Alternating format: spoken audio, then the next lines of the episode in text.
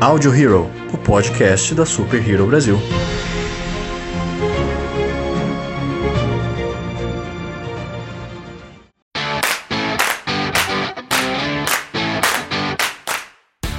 Olá, senhoras e senhores de todo o multiverso, sejam bem-vindos a mais um Audio Hero, o podcast da Super Hero Brasil. Eu sou o Luan Pierucci. Eu sou a Joyce Freitas. E eu sou a Milene Bandeira. E hoje estamos aqui na presença de um convidado especial para falarmos sobre o riquíssimo universo da série Supernatural. O nosso convidado, gostaria que ele se apresentasse para vocês. Fala galera, eu sou o Júnior Zambelli. Eu tenho, tô tendo o prazer hoje de estar aqui conversando com essa galera massa e melhor ainda conversar sobre Supernatural. Tem um canal que chama Tô Conectado, o maior canal da América Latina e o segundo maior canal do mundo que trata sobre essa série que a gente tanto ama. Bom, vocês já sentiram o peso e a importância do nosso convidado, né?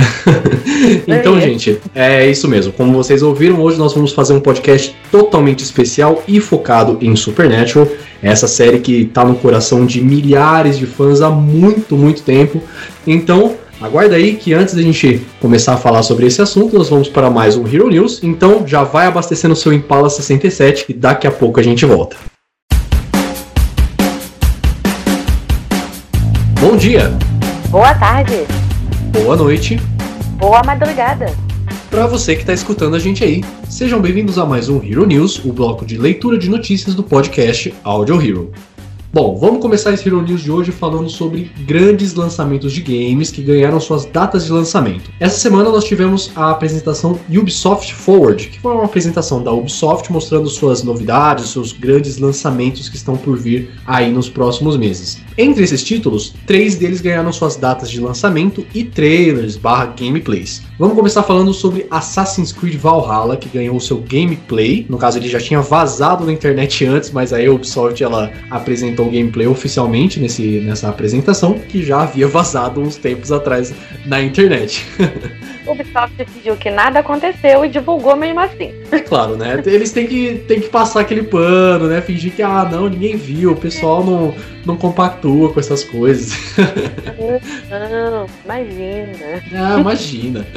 Bom, no gameplay e das novidades do, do game, a gente teve algumas apresentações sobre as mecânicas do game, mostrando as invasões vikings, o sistema de combate e a furtividade, que ela vai ganhar um pouco mais de destaque, porque quem jogou o Odyssey sabe que a parte da furtividade ela foi menos explorada do que nos games anteriores, então a gente vai ter ah, esse sistema não de volta, mas melhor explorado nesse game. O próximo título eu fiquei muito feliz porque eu sou muito fã dessa saga, que é Far Cry. Far Cry 6 foi oficialmente anunciado depois de ter vazado também, olha só. Acaso.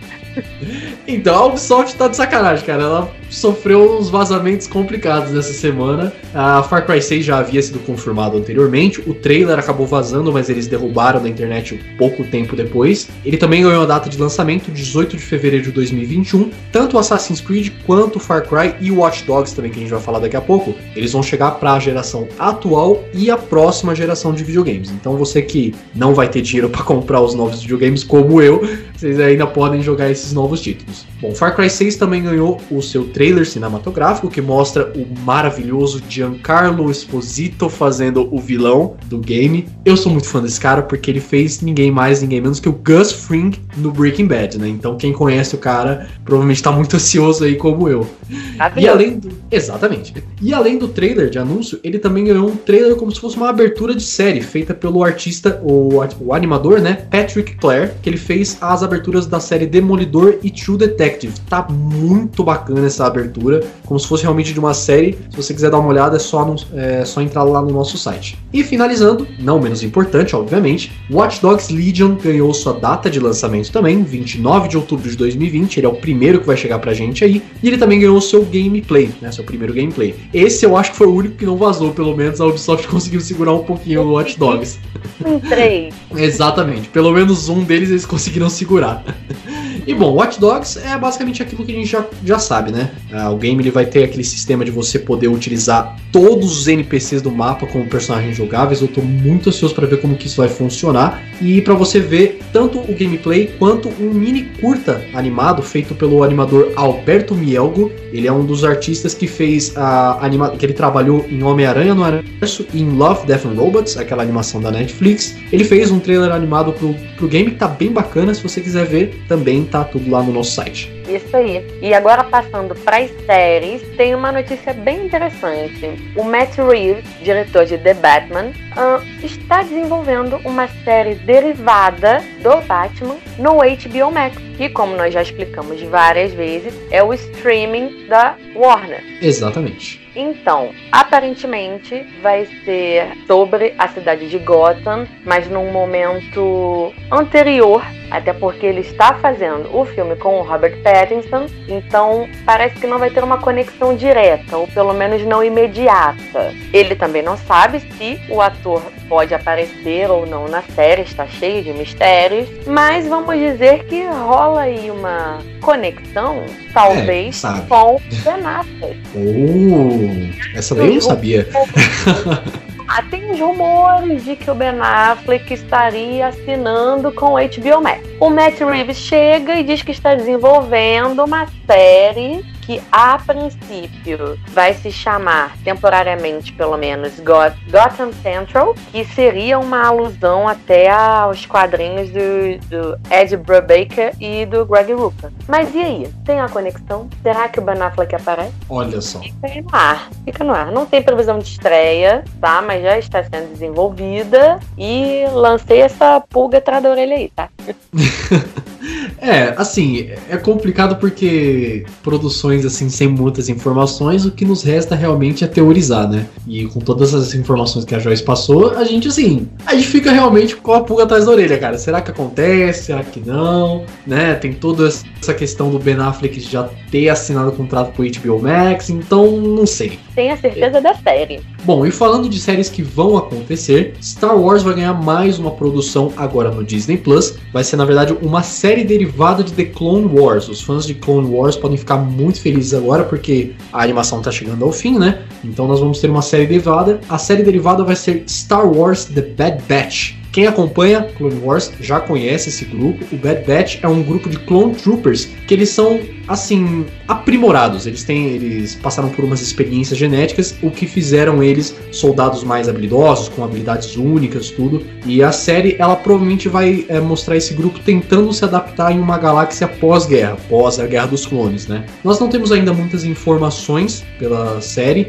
Ela tem previsão de estreia para 2021 no Disney Plus e o Dave Filoni, que é o criador de The Clone Wars e diretor de The Mandalorian, ele vai participar como produtor executivo da série. Então a gente já pode esperar alguns rostos conhecidos durante a produção aí. Sim. Mas, como a maioria das produções que estão sendo anunciadas, o negócio é aguardar, porque tem pouquíssimas informações. Exatamente. Bom, e ainda continuando no universo dos streamings, Atômica 2 foi oficialmente confirmado pela Charlize Theron. O filme ele já tinha alguns rumores de que poderia acontecer pelo próprio serviço de streaming mesmo, mas nada confirmado ainda, até que agora a Charlize ela bateu o martelo, realmente vai ter o filme. Ela confirmou isso depois de ter apresentado o projeto com os produtores para o chefe de filmes originais do serviço de streaming e ele adorou. Então a produção ela tá realmente confirmada. Ainda não tem mais informações sobre quem vai comandar a sequência como diretor ou até mesmo previsão de estreia, mas quem assistiu o primeiro filme, que gosta muito, assim como eu, o filme é realmente muito bom,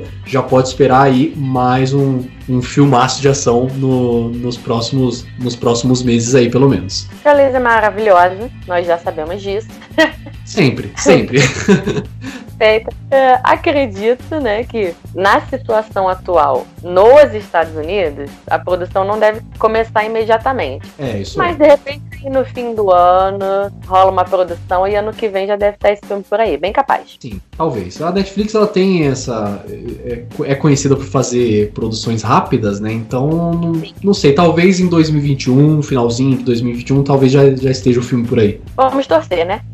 Mas como dona Netflix não para, né? E tem lançado muitas produções originais, inclusive ótimas, que eu super aconselho. É, o streaming anunciou que no dia 14 de agosto vai ser lançado um filme protagonizado por ninguém menos que Jamie Foxx. É o Power. E a trama é bem interessante. É, a Netflix acho que tem tentado sair do lugar comum. Então a história é que uma droga circula em Nova Orleans e essa droga ela te dá superpoderes por 5 minutos. E são superpoderes completamente aleatórios. Então a pessoa consome aquela substância e não tem ideia do que vai acontecer. Só que isso gera um enorme caos na cidade, obviamente. E o personagem do Jamie Foxx resolve investigar a origem dessa droga para parar com a produção e automaticamente com o tráfico. Ele acaba sendo seguido, digamos assim, por um policial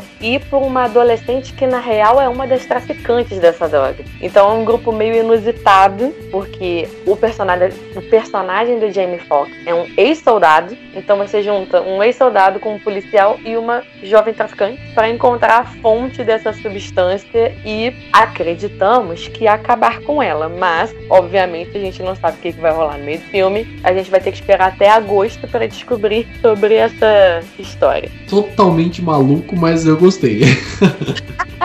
É, muito, é bem surreal, né? Cara, é interessante, a ideia é muito bacana mesmo. Pois é, como eu disse, acho que a Netflix tem procurado sair do óbvio Sim. e novas formas, não só de produzir e desenvolver, mas novas formas de entregar um conteúdo diferente para o público, porque os streamings já vinham numa crescente, explodiram esse ano, virou, é, virou praticamente a única diversão das pessoas. Então a entrega de um conteúdo de alta qualidade com estrelas, vamos falar a verdade, né, tem sido praticamente uma prioridade. E umas histórias bem loucas, diga-se de passagem. É, exatamente. Exatamente.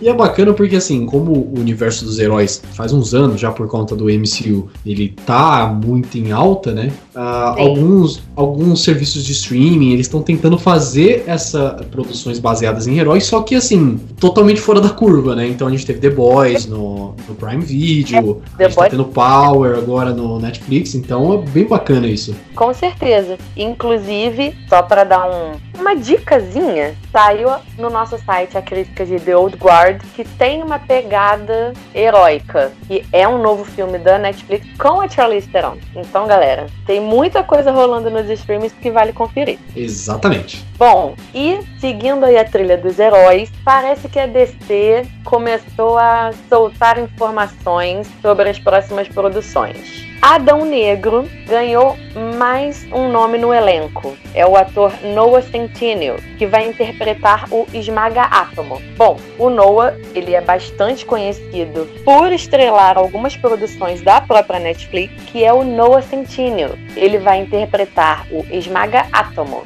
E o Noah é bastante conhecido principalmente pelos papéis em produções da Netflix. Ele protagonizou é, O Date Perfeito, e também esteve no elenco de Para Todos os Garotos que Já Amei, que são romances jovens, né, romances adolescentes. Então ele tá em bastante evidência. A galera tá investindo aí num elenco provavelmente para chamar um público mais jovem. Afinal, Adão Negro vai ser protagonizado pelo Dwayne Johnson, The Rock, né? Dwayne Johnson e The Rock são a mesma pessoa, galera, não confundam.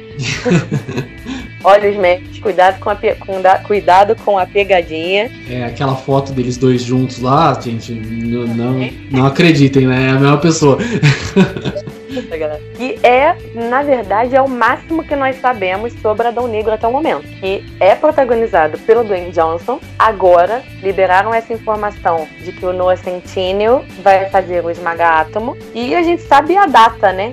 Que é outubro de, aliás, dezembro de 2021. Fora isso, a gente não tem informações concretas sobre o filme. Além de que vai ser protagonizado pelo Dwayne Johnson, agora esta informação sobre o Noah Centineo entrar no elenco e a data que é dezembro de 2021. A trama a gente sabe superficialmente que vai ser a jornada do Adão Negro para recuperar os poderes, né? Porque os poderes dele foram retirados, ele foi aprisionado, então deve ser algo sobre o, o início da trajetória dele. Então a gente não tem muitas informações, talvez surjam mais informações aí em agosto, no evento da DC, que a gente vai ter que dar uma segurada aí para descobrir. É, exatamente. Como a DC ela tá apostando nesse evento, né, particular dela aí, na... eu acho que a gente vai ter alguma, sim, alguma informação sim de, de Adão Negro, porque até agora, que nem você falou, a gente tem só especulação e elenco, né? Basicamente sim. o elenco é só o Noah Centineo agora e o, e o Dwayne Johnson mesmo. Então, sim. vamos ver, né? Porque a gente precisa de alguma coisa para poder teorizar em cima desse filme, poxa. Ah, certeza. E a gente né? precisa começar a descobrir se a DC vai reconstruir as conexões, se vai manter tudo separado. A gente quer especular, gente. Vambora. É, exatamente, poxa. Qual é a graça? Bom, e já que a gente pegou esse gancho, comentou que a DC vai fazer um evento próprio em agosto, a San Diego Comic Con virtual, atenção, vai acontecer entre os dias 22 e 26 de julho. Tá aí com Pois é, como as circunstâncias não permitiram o evento efetivamente, nós já comentamos sobre outros que foram é, ou cancelados ou transformados em edição virtual ou adiados, né? Cada um tomou um caminho, mas a Comic Con vai acontecer virtualmente, tem um site próprio todo organizadinho para galera acompanhar painéis, entrevistas, é, até workshops, sabe? Concursos, competições. Então, tudo vai rolar virtualmente. Nós, na verdade, vamos descobrir com todo o público como isso vai acontecer. Vai ser uma total novidade para todo mundo. Exatamente. Eu, pelo menos, eu vou acompanhar a Comic Con desse ano, como todas as outras Comic Cons, direto da minha casa, né? Porque é complicado. É, então, né? Fazer o quê? Pelo menos esse ano eu tenho uma desculpa de não sair de casa, né? ah, Bom, e... um ato legal, que uh, o Amazon Prime Video vai ter quatro painéis na San Diego Comic Con. É exatamente isso que eu ia comentar agora. Eu acho que do, dos painéis, assim, né, que vão ter mais é, destaques e novidades, eu acho que o Prime Video talvez seja o que esteja na liderança aí mesmo, viu? Com toda certeza. Eles estão investindo, que a gente acabou de falar, os streamings estão pegando pesado para conquistar o público nesse momento. Então, Prime Video vai aproveitar, porque na verdade a Amazon está patrocinando a San Diego Comic Con desse ano. Então, eles vão aproveitar para lançar quatro painéis e ainda vão puxar o evento para um site próprio, que vai ser o Amazon Virtual Con. Olha só, então realmente como tá pagando, né, tem que ter um espaço próprio ali. e, Tô pagando. Bom, é lógico. E bom, além de, além de projetos né, totalmente novos que a gente não sabe ainda, com certeza nós vamos ter informações sobre a segunda temporada de The Boys, né, que vai chegar agora no final do ano. Então basta esperar para ver aí. Vai sair, obviamente, notícias no nosso site assim que aparecer alguma coisa de novo. Então basta esperar. Galera. Aliás, está confirmadíssimo o painel de The Boys. Os outros são de novidades do, do Prime Video, de produções também próprias, que a gente, na verdade, ainda vai conhecer, porque são lançamentos. Exatamente. Como o Prime Video ele tá assim investindo bastante em, em, produções novas, né, produções originais, e as produções originais dos últimos tempos elas estão sendo maravilhosas, então acho que a gente pode esperar muita coisa boa. Eu tava com muita vontade de ver alguma coisa sobre a série de Senhor dos Anéis, mas eu acho que não vai ficar para essa edição, pelo menos.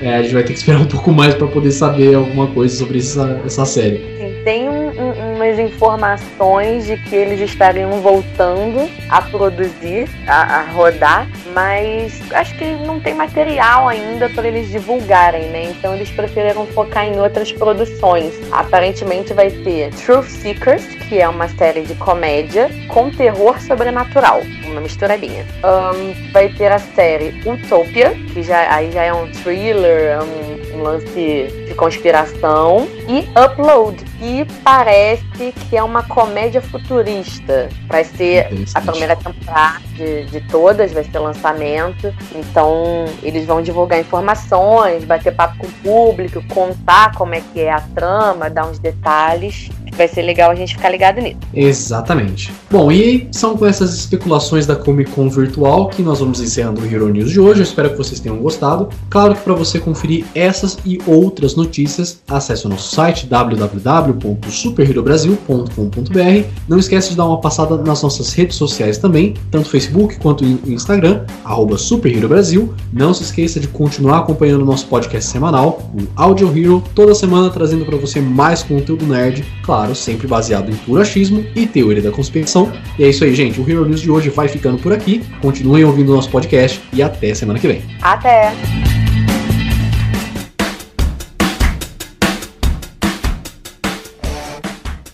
Bom, gente, estamos de volta e antes da gente começar esse papo, eu só queria deixar claro que esse Audio Hero, ele é especial, né? É meio que um Audio Hero presente para nossa aniversariante do mês, que é a Joyce. Ela é nem é fã de Supernatural, né? E meio que forçou um pouquinho a gente a falar desse assunto, talvez. eu percebi só um pouquinho. Só um pouco, talvez. Bom, vamos começar esse assunto, né? Realmente do, do início e já mandando uma pergunta para o nosso convidado especial. Zambelli, é, principalmente nas primeiras temporadas do Supernatural, uma coisa que era muito recorrente e era meio que uma característica da série mesmo, era da série pegar alguns contos famosos de infância que a gente tem e utilizar isso como um artifício para os episódios, né? A gente tem exemplos como o, os irmãos Winchester, eles caçavam fantasmas nas primeiras temporadas, a loira do banheiro, né? E assim, aí eu queria que você falasse um pouco como que foi realmente essa adaptação da série desses contos, assim, mais, como eu posso dizer, simples, para todas as tretas de impedir apocalipse, enfrentar demônios, etc., nas temporadas que nós temos hoje. Então, é, vamos lá. É, a proposta do criador de Supernatural, do, do Eric Kripke, era exatamente trazer para o público é, o que você disse, lendas urbanas, uma vibe caçar bruxa, caçar fantasmas, poltergeists e coisas digamos que mais leves, né? É, conforme o tempo foi passando, eu diria que ficou meio escasso de ideias. Começaram a introduzir outros tipos de, de criaturas na série, como é, demônios, anjos, né? A própria entrada do Castiel e coisas nessa vibe mais, digamos que, elaborada. Inclusive, na quinta temporada, ele abandonou o cargo dele, né? Entregou ali o cargo dele, disse que o que ele tinha para criar, ele foi até ali, que não teria mais nada, exatamente que ele extraiu o máximo possível de, de lendas, de culturas é, de diferentes lugares do mundo, inclusive aqui do Brasil. É, e eu acho que isso que pegou a galera no início, a simplicidade, não era, não era algo muito elaborado, o roteiro não era um roteiro muito elaborado, era algo simples, digamos que era um, um arroz com feijão ali, mas muito bem feito. As pessoas se identificavam, eu acho, com o fato das coisas serem simples, serem bem feitas e no meio disso tudo, né, ter um propósito ali que, que era o legado da família, caçar coisas e salvar pessoas. E no começo, essas coisas que, que a família Winchester caçavam eram coisas bem simples mesmo, mas apesar de serem simples, eu me arrisco a dizer que eram bem assustadoras, até mais do que hoje em dia, porque foi ficando rotineiro da gente ver na série aquele tipo de criatura, vampiro, lobisomem, bruxa, é, enfim, entre outros. E hoje em dia não assusta mais tanto, mas eu acho que na época assustava bastante e, e ganhou o coração de muita gente aí é, a forma que foi feito. É muito bacana, só completando, porque assim, nós temos algumas obras famosas hoje em dia, que uma das que eu sou muito fã, que é The Witcher, né? A, essa, a saga do The Witcher, ela sempre pegou vários contos de infância também e adaptou para suas histórias. A, nessa saga, no caso, eles sempre pegaram as histórias das princesas, por exemplo, a Branca de Neve, Rapunzel, e eles, claro, distorciam totalmente pro né, o Andrzej Sapkowski, que é o, o escritor, ele sempre distorcia para poder encaixar no universo da série. E é bacana porque assim, quem era pequeno, quem não tinha medo da loira do banheiro, sei lá, o Wendigo, né, que é do, do folclore americano, então é muito bacana porque meio que ele já cria uma, uma conexão com o, o fã, né? Com quem tá sendo apresentado a série, meio que totalmente de início, né? Sim, sim, exatamente. É, são, são contos que, quando você vê, às vezes os episódios eles nem revelam no princípio o que que se trata, o que que é aquela criatura. O Dean e o Sam, eles não sabem do que que se trata ainda, mas a gente que tava vendo e isso é feito, lógico, propositalmente, a gente já tinha uma ideia do que era, porque eles estavam levando a gente por um caminho ali, levando o Sam e o Lin por um caminho para tratar exatamente sobre coisas que a gente já tinha tido contato com essas lendas, com esses contos e, e essas histórias todas, seja na infância, na adolescência ou em algum momento. Então a gente meio que já sabia até, até qual arma usar contra e etc. Mas obviamente, né, como você disse aí, as obras elas usam isso, elas usam todo essa, esse peso, essa carga, essa cultural, mas elas eles, eles puxam a sardinha pro lado deles, digamos assim, eles criam as próprias regras, regras que vamos vamos supor que existe uma criatura em Supermatch ou existe uma criatura em outra série que seja a mesma criatura. Em Supermatch você vence ela de um jeito, na outra série você vai vencer ela de outro jeito. Então assim, os pontos eles são os mesmos, as referências são as mesmas, mas tem uma peculiaridade, digamos assim, de cada universo. E Supermatch é cheio né, dessas peculiaridades, digamos assim. Acho que um exemplo disso são os vampiros, né? Que em cada lugar nós vemos um vampiro diferente, até em Supernatural também, retratado de uma forma diferente. Sim, é verdade, é verdade. Os vampiros, os lobisomens também, né? cada é, existem várias obras que retratam esses tipos de coisas, de criaturas, é, e cada obra tem uma tem um jeito diferente, né, de como que vai uhum. conseguir vencer essas criaturas. Acho que de uma maneira geral a série ela se aproveita de uma dezena de culturas literalmente, né? porque ela usa as lendas urbanas que são muito muito abertas, que são basicamente a, a, tem o mesmo fundamento em vários países, como o exemplo da loira do banheiro, é, ou a Blood Mary, né? Que é que é como ela é chamada no exterior. É, mas tem folclore, tem mitos, tem lendas, é, a mitologia ou a religiosidades que eles abrangeram é, é, um leque cultural nesse sentido muito grande. Acho que tanto antes da, da, da, quinta temporada já tinha achado muita coisa. Acho que a partir da quinta te temporada teve um aprofundamento bem maior nessa questão quase religiosa, né? A questão de anjos, demônios, céu, inferno. É, isso foi, isso ganhou um peso maior. Mas, mas a série conseguiu capturar muitas coisas de muitas culturas diferentes. Sim, com certeza. É, eu, eu, me espanto, na verdade, de ver o, o quão grande né, é o universo de Supernatural, não somente o universo da série, mas quão grande e distinto, diferente ao público que a série consegue atingir eu lidando com esse público, né, é, conversando com a galera, lendo comentários, interagindo em grupo VIP que eu crio, etc. Eu vejo assim o quão, o quão diferente é o quão, a, eles conseguem, eles conseguiram alcançar. Tem criança de 9 anos que vê a série, tem uhum. adolescentes que vê a série, tem, tem pessoas de idade já de 60 anos para cima que vê a série. Eu acho que isso se dá exatamente por causa dessas, desses, desses fatores que a gente está falando sobre, que é, é, é muito rico em cultura, muito rico em referência, muito rico em, em, em referências religiosas, é, enfim, quando você faz isso, acho que você consegue englobar, você consegue atingir pessoas de todos os tipos. Sim, e, e isso está muito além de, de você ser daquela cultura ou de você acreditar na, na, naquele folclore, naquela mitologia. Está muito além disso, né? É, é uma abertura muito grande que você simplesmente entra naquilo, junto com, com os personagens, né? E é até legal que nós aprendemos muito também, né, sobre diferentes culturas. Eles trazem mitologias de outros países, de outros continentes, então nós também acabamos conhecendo muita coisa nova. Verdade, verdade. Cara, essa, essa conexão, né, que o, que o Zambelli falou, do, de diferentes idades, né, que a série ela, ela conseguiu captar, Cara, você tem um exemplo muito mais claro do que isso quando os caras fazem um crossover com Scooby-Doo. Você quer mais o que depois disso, sabe? Crossover com o Scooby-Doo Cara, é, excelente. é um dos típicos episódios de, de, de alívio cômico, né? Mas foi muito divertido.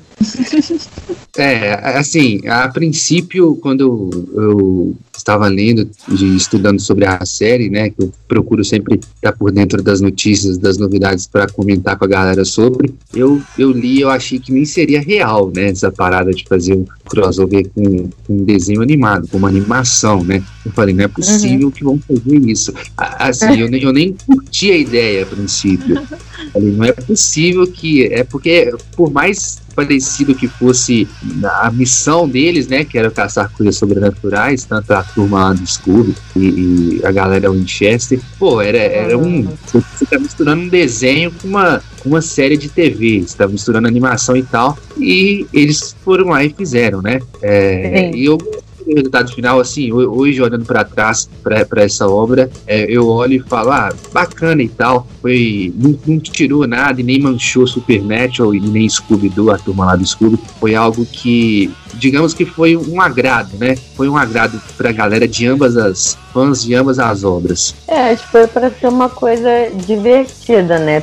Sempre tivemos, né, episódios assim. A gente, a gente tive- tivemos um episódio onde o Dean ele começa a falar as, a linguagem dos cachorros, né, dos animais. Ele começa Nossa. a discutir Surreal esse episódio. É, enfim, a gente sempre teve episódios desse. Teve um que ele, ele- que ele fala que ele é o Batman e tal, que a sorte tá do lado dele. Então sempre tivemos esse, esse Essa tipo de é episódio de, ali- de alívio cômico, né? E, e isso faz parte de Supernet, essa salada mista, né? É drama, é comédia, é ação, é ficção. Eles conseguem fazer essa salada mista, é, e eu, eu diria que de uma maneira equilibrada. Só que é, é, no quesito aí misturar com desenho, eu acho que foi o, o ápice desse, alívio cômico, né? É Porque verdade. eu, eu fico eu fico imaginando quem chegou com essa ideia, entendeu? E jogou essa ideia na mesa lá, fico imaginando a reação da galera. Tipo, o quê? Scooby-Doo? É sério?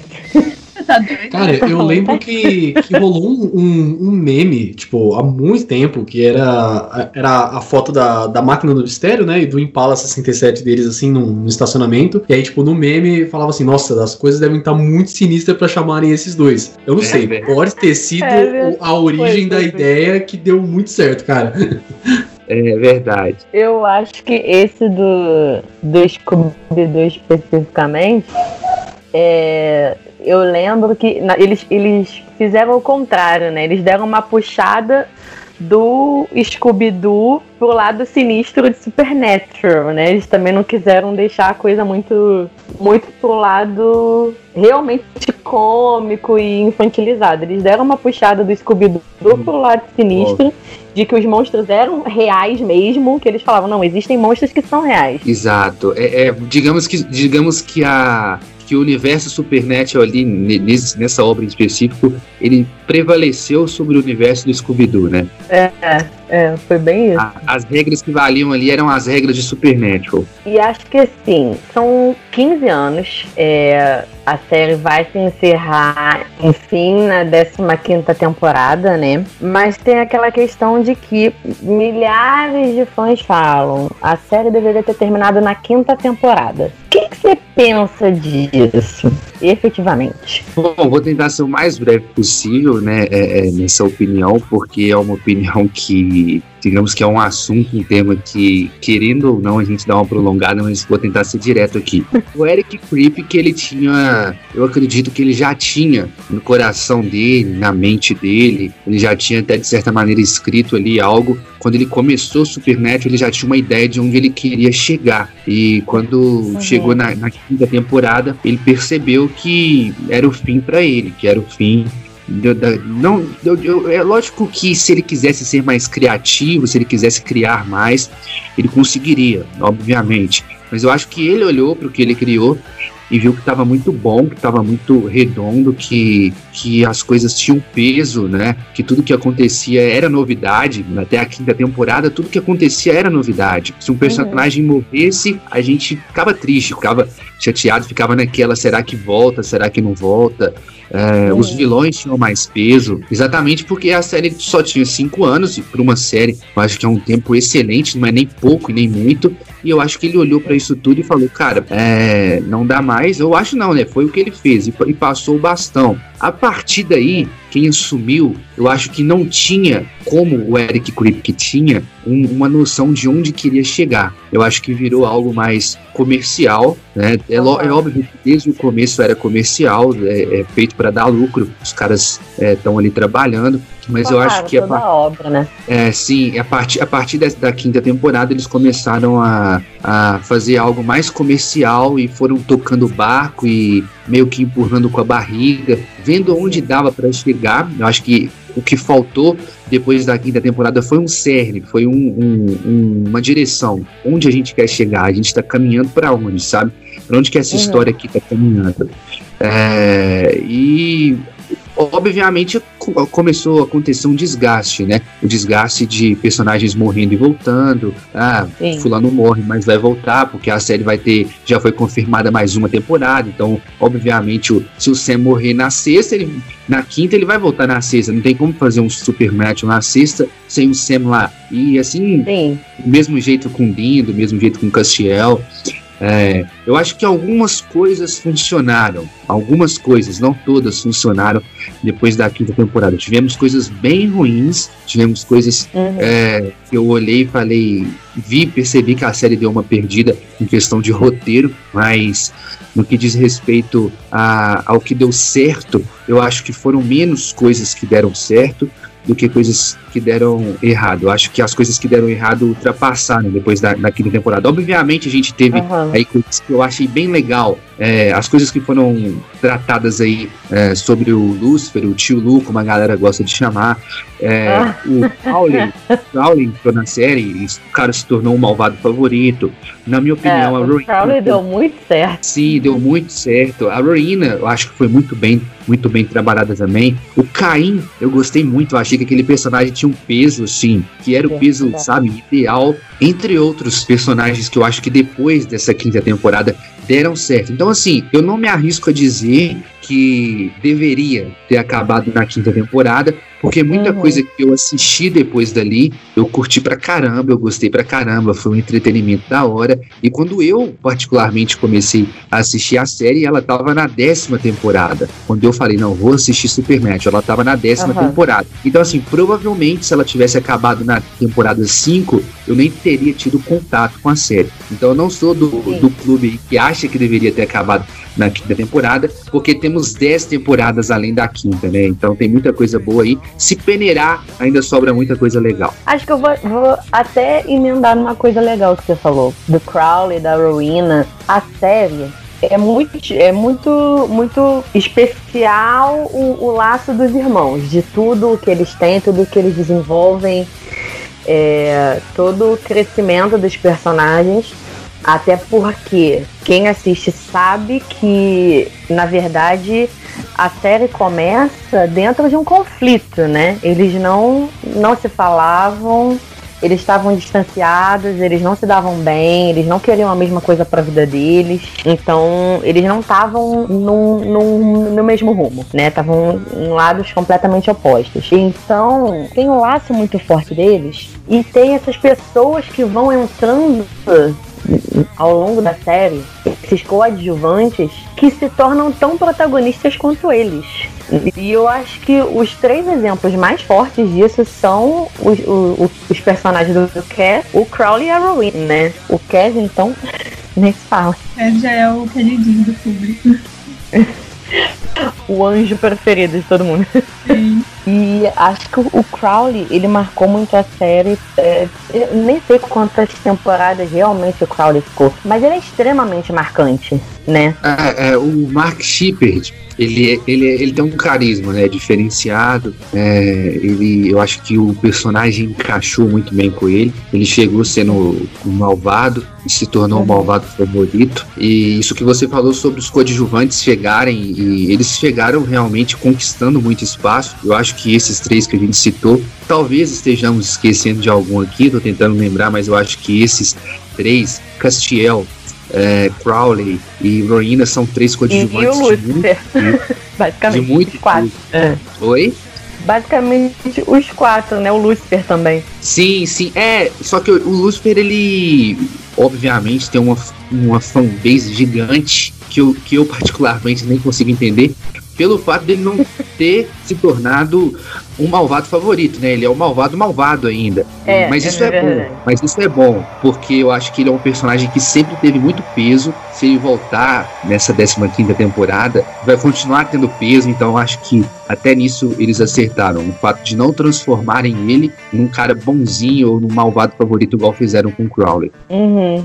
É, o Crowley malvado favorito faz muito sentido mesmo, porque certamente ele não foi criado para ser assim, mas foi se desenvolvendo tanta coisa, como você disse. Às vezes é um pouquinho do, do fio da meada que se perde no roteiro, porque eles não sabem para onde levar, mas outras vezes também vira para um, um outro caminho tão, tão louco que se torna coerente e que faz os fãs amarem. Eu acho que foi isso que aconteceu com o Crowley, né? Sim, o, o Crowley em específico, eu sou suspeito para falar do personagem, porque eu sou muito fã do personagem, e na minha opinião, eu, eu, nem quero que ele volte, sabe? Porque eu acho que o fim dele foi um, um fechar de arco muito bom, uhum. foi um fechar de história, uma conclusão muito boa, até porque é, foi um, um, um, tipo de redenção, né?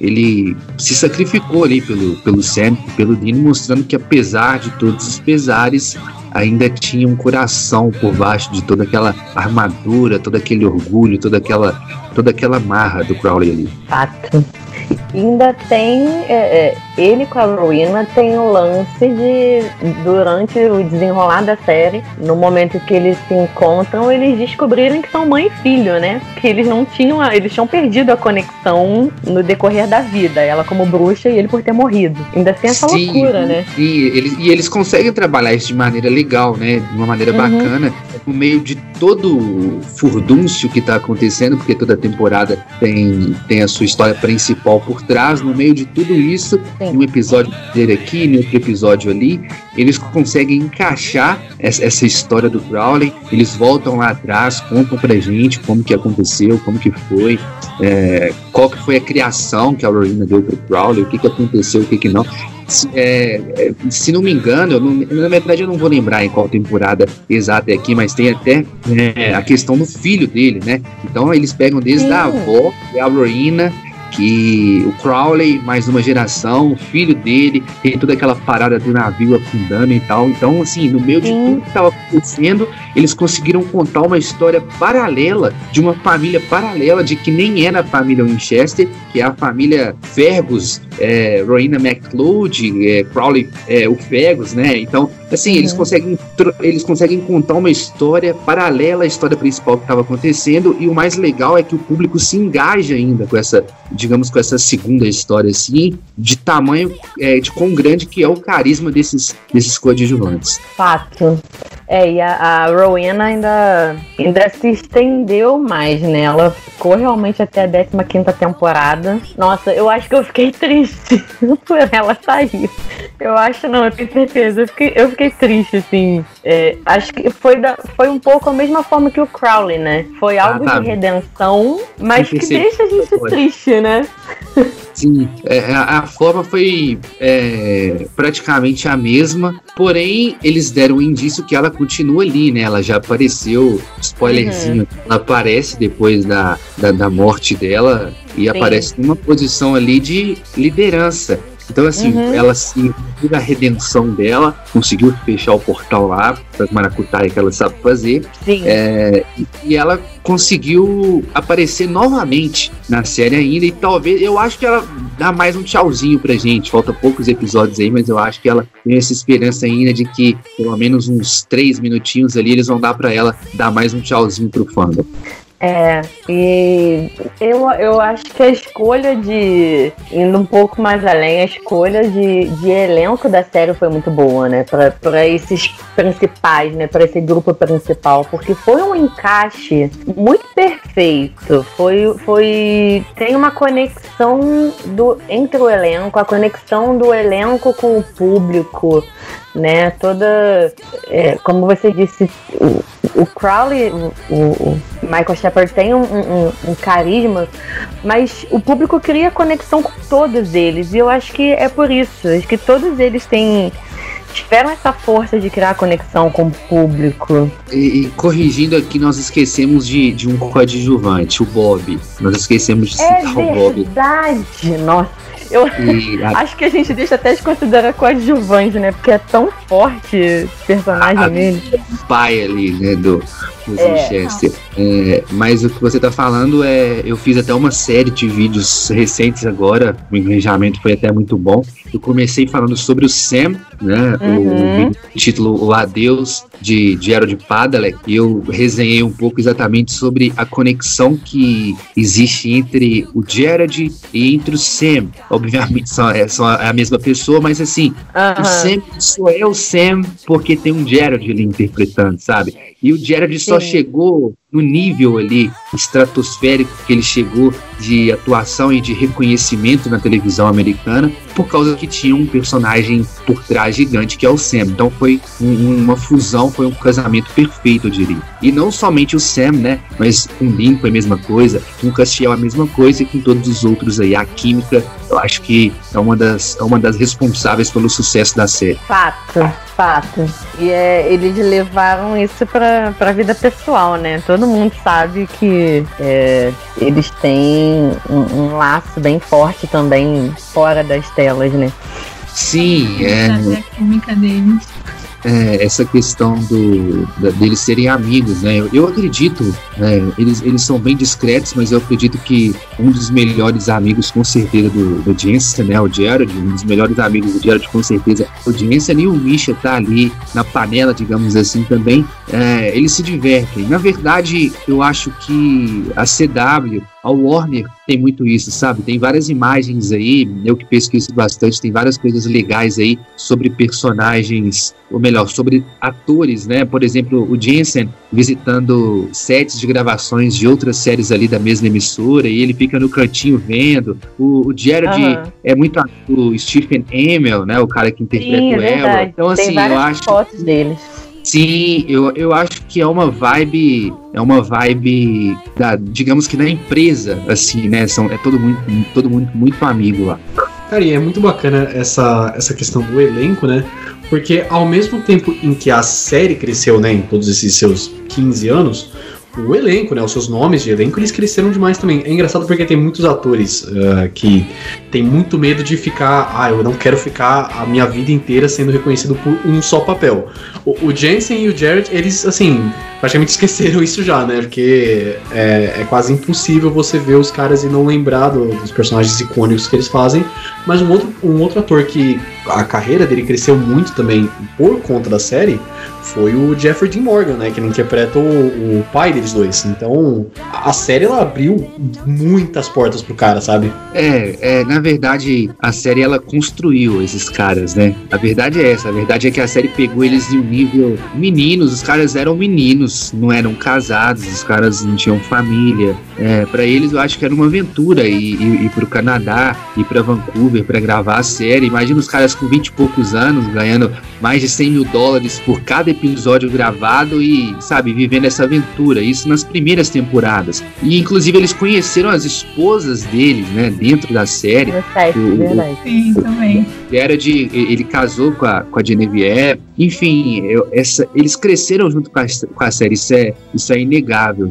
E é muito legal ver o quanto cresceram. E, e essa questão deles esquecerem, né, esse fato de. Eh, ou, ou melhor, não se preocuparem com esse fato ficarem marcados por um personagem, eu acho que isso já deve ter acabado lá para quarta, quinta temporada de Supernet, quando eles viram aonde eles já estavam, acho que não tinha como mais voltar, sabe? Isso acontece muito, não só na televisão, no cinema, né? Alguns atores realmente dão a louca é, ou cansam, né? Como o Will Jackman fez do, do Wolverine, o próprio ator que fez o, o, o Tony Stark, o Homem de Ferro, é, ele tudo tem que ter um fim, né? E diz que ele não quer interpretar mais o Homem de Ferro, mas assim, tanto o Will Jackman quanto o, o ator que interpreta o Homem de Ferro, eles serão eternamente, cara, lembrados por, por esses papéis, assim como Jensen Ackles e Jared Padalecki, Misha Collins e Jeffrey Dean Morgan serão lembrados pelos seus papéis em Supernatural. Sem dúvida nenhuma. Acho que sim. Vamos puxar uns assuntos bem da série mesmo. Vou, vou, vamos deixar vários alertas de spoiler na descrição do podcast para depois ninguém brigar com a gente.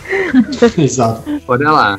Galera, olha só, já são 15 anos de série, entendeu? Então vocês se atualizem, porque a gente já vai tá ter que hora. começar a debater umas teorias. já tá na hora. Vamos debater umas teorias aqui, vamos falar umas coisas. Bom, a gente já brincou e comentou essa pequena polêmica de se deveria ou não termina, ter, ter terminado na quinta temporada. E eu super concordo que, que teve foi um pouco montanha russa nesses 10 anos que se seguiram, né? Teve temporadas boas, temporadas ruins, temporadas que foi metade boa, metade ruim, enfim. Mas muita coisa também surgiu depois da quinta temporada. Algumas coisas que se perderam pelo caminho, outras coisas que, que a gente esquece, mas que elas continuam lá. Como é, o Dean e o Sam, eles moram há muitos anos no bunker que era do, dos Homens das Letras e que eles descobriram num determinado momento que eles tinham uma linhagem de Homens das Letras na família, né? E é uma coisa que a gente depois de um tempo até dá uma esquecida. Uma coisa que ficou muito forte, que foi essa o embate constante entre céu e inferno e que trouxe Deus para dentro da série, né? E lá no, no, no, canal, né, um certo canal do Zambelli, tem um monte de teoria sobre isso. isso aí deu pano pra Então, vamos falar um pouquinho sobre o Chuck barra Deus barra talvez não seja Deus. Que história é essa? Então, bora lá. É, isso aí deu muito, muito, muito mesmo no que falar e ainda dá, né? Se eu sentar aqui agora e começar a pensar em alguma coisa para falar sobre, vai surgir várias ideias, porque é, é loucura, né? O Chuck ele já tinha sido apresentado pra gente na série apenas como um profeta, né? E era uma vibe muito legal, né? Ele foi um dos profetas, eu acho, que quando apresentado, estavam inseridos em um dos contextos mais legais ali, em um dos contextos que realmente passava pra gente o peso que deveria passar, que a gente tinha realmente a sensação de que o apocalipse estava chegando lá no universo Supernatural e tal. E eu, na uhum. minha humilde opinião, eu acho que quando eles trouxeram Chuck para dentro da série como profeta, eles não tinham a intenção de transformar ele no que ele é hoje, né? Ele é um deus hoje de Supernatural. Se não deus, ele é a criatura mais poderosa. Tem gente uhum. que acredita que ele é um demiurgo, que seria alguém bem poderoso, mais poderoso do que todas as esferas ali de criaturas da série. Estaria acima do arcanjo, estaria acima do Jack, que é um Nefilim, é, mas ainda assim estaria abaixo de um criador. E ficou bem claro o fato de que ele, que ele é a luz. Mas para concluir o meu pensamento, eu acho que eles não tinham essa ideia de usar o Chuck para isso.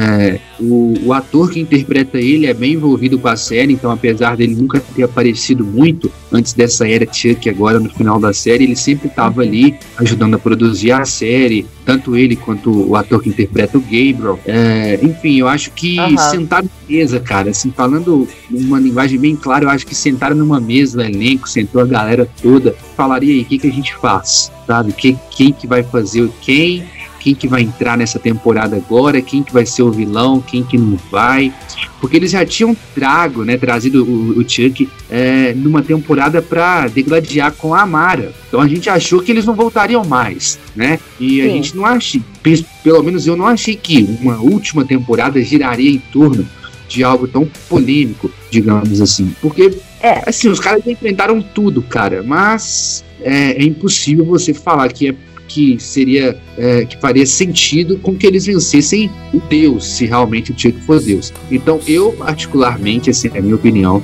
é que o Chuck é, representa a luz, né? E Supernatural sempre fez referências bíblicas aí, e a própria uhum. Bíblia ela, ela, fala que Deus criou a luz. Então, na minha opinião, o Chuck é sim o personagem mais poderoso ali ao lado da Amara, é, porque quando ele surgiu, a Amara já existia, digamos assim, não tinha luz, era tudo escuridão. Então a Amara já existia, é, então alguém foi lá e falou que haja luz. E o Chuck apareceu aí, então ele é o mais poderoso ao lado da Amara, mas eu ainda acho que tem alguém acima dele. Mas eu acho que não teria tempo para trabalhar isso. É, no quesito tema, a gente tem aí pouquíssimos episódios, menos de oito episódios, né, pelo que tudo indica. Então, eu acho que não teria tempo para trabalhar toda essa questão de um novo personagem, de um ser supremo. A não ser que a série terminasse nisso, né? Existe isso, tio, que não era e pronto, acabou, fim, blackout, que é a última palavra do roteiro o Andrew Deb compartilhou. Mas enfim, é uma é uma uma questão muito muito aberta. Ao mesmo tempo que a galera acredita numa teoria do lado de cá, a outra galera acredita em outra teoria do lado de lá. Vamos supor que ele seja realmente o deus da parada toda. Então é impossível vencer o cara, porque como que uma criatura vai vencer o criador? Ele acabou com o Jack ali em dois segundos, sabe? Ele ele faz o que ele quer, cara. Ele cria universos e destrói universos. Então como que Sam e Winchester vão vencer esses caras? E a história é dos Winchester. A história não é sobre o Chuck. A história é sobre os Winchester. Então é, é um pouco errado desfocar do, dos Winchester e finalizar a história focada no Chuck. Vamos supor que foque a história no Winchester de novo, nos Winchester. É impossível com que eles vençam o cara se ele realmente for Deus. Pode ter a ajuda que for, pode ter a ajuda da, da Billy, que é a morte, do, do vazio, do Jack e, e a, a, gangue toda lá, mas é impossível se o cara realmente for o Chuck, porque um Deus ele é onipresente, ele é onisciente, ele sabe de todas as coisas, ele pode estar onde ele quer, então assim, eu acho que é impossível. E se ele não for o Deus da parada toda, eu acho que vai faltar tempo para explicar isso. Então é mais ou menos isso resumidamente. É, então, uh, eu puxei justamente porque você vem debatendo essa teoria de que ele não seria efetivamente Deus na série. Porque ele surgiu como profeta, depois, na verdade, se revelou que não. Na verdade, o Evangelho Winchester, né, que ele escrevia, não é porque ele era profeta, é porque ele era Deus e ele estava escrevendo aquilo porque ele sabia de tudo. Exato. E aí essa, essa, essa teoria foi se desenvolvendo e agora no, no, final da série é que surgiu essa questão de luz e escuridão e que talvez ele não seja efetivamente Deus, né? Que seria, como você falou, é demiurgo, mas que, que você mesmo explicou que seria algo que na verdade é abaixo de Deus. Então talvez eles não precisassem explicar Deus ou não, só precisassem falar, não, na verdade o Chuck era isso o tempo todo. E sei lá, mentia como o, o Gabriel, que ficou fazendo várias graças o tempo todo, se disfarçou, mentiu, morreu, ressuscitou. Sempre um, tirar onda deles também, né? Sim, verdade. É, eu acho que é possível com que eles façam isso, né? E, e, mas é o que você disse. É possível que eles sejam de Miúgo ou não seja. A galera tá dando essa nomenclatura, esse nome, mas não significa que ele precisa ser um demiurgo para estar abaixo de Deus e acima das outras criaturas. Eles podem tratar isso e, e fazer com que seja dessa forma sem, sem usar esse termo demiurgo. Estou usando esse é. termo aqui porque a galera gosta de, desse termo e é um termo bem popular aí no, no universo de Supernatural. Mas assim, eu, eu ficaria feliz, né, em questão de coerência. Eu acho que seria mais coerente se ele realmente não fosse o Deus, porque se ele for, é, vai ser incoerente com que os Winchester saem ganhando, saem, saiam vencendo aí. Matar Deus nesse contexto não, não deveria ser possível, mesmo para ele. Até porque eu acho que é, a série foi caminhando para essa explicação. Ela caminhou para uma explicação de que tudo o que aconteceu em, nos 15 anos de, de vida de caçada dos irmãos foi escrito dessa forma, estava determinado pelo Chuck que aconteceria dessa forma. Acho que foi, foi uma explicação para onde a série caminhou é, para costurar todas as temporadas e para costurar, vamos colocar dessa forma, tantos absurdos, né?